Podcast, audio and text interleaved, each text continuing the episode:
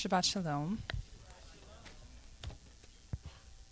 So I'm really excited because I really enjoy when I start to see the Lord bring together pieces of a puzzle and bring things into alignment. I really like order, so when I see the Lord do that, I get really excited.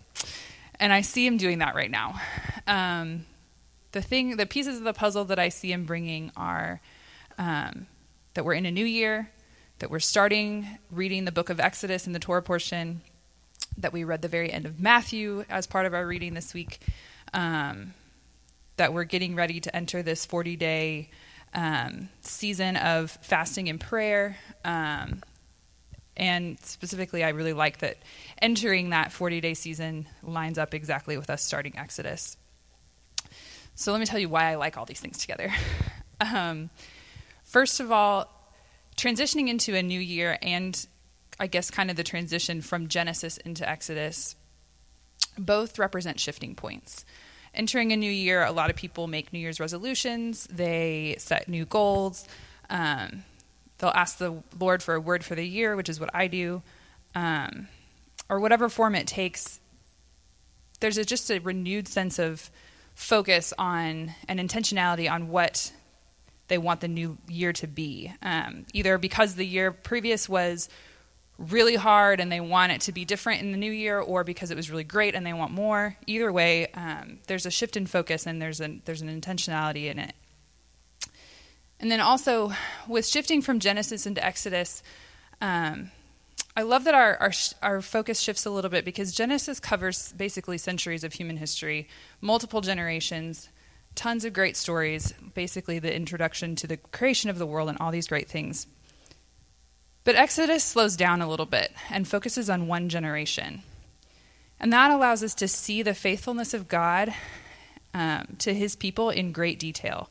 We get to see the process of deliverance with great clarity, and I think it's really important. Um, the Exodus story is referenced in various ways through the rest of scripture.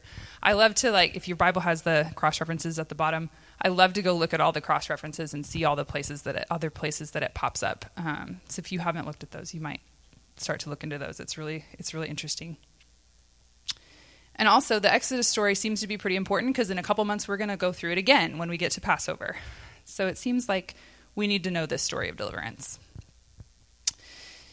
So I also love that while we're reading this beginning of this Exodus story and we're seeing um, the Israelites in Egypt and they're in the midst of slavery and suffering and affliction, we also read um, the end of Matthew where we get to see Yeshua die and be risen in fulfillment of basically being the great Passover sacrifice. Um, I don't know if it was planned that way on our schedule because if you didn't know that our New Covenant scriptures are added by Kingdom Living so that we can read through the Gospels and Acts throughout the year in addition to the Torah. So I don't know if it's planned that, that way, but I really like that those two things lined up. Um, because I like seeing the contrast of the depths of despair, basically, um, of the Israelites to this great redemption in Yeshua as, this, as the Passover sacrifice. Um, so as we enter this this season of prayer and fasting that Rich um, announced last week, and I'm sure he'll talk about more later, um, I think it's significant that we are going to read through this Exodus story while we're in that season.